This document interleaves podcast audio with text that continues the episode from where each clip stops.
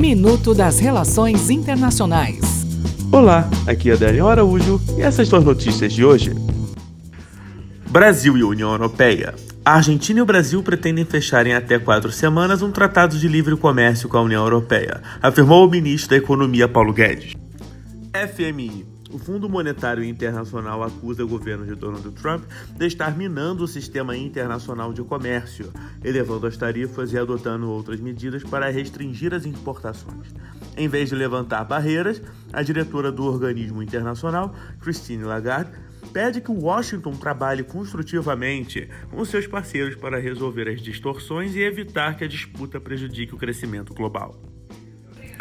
Huawei e Rússia. A Huawei assinou ontem um contrato para implantar a quinta geração de internet móvel na Rússia, em cerimônia que teve a presença do líder chinês Xi Jinping e o presidente russo Vladimir Putin em Moscou. Até o próximo minuto.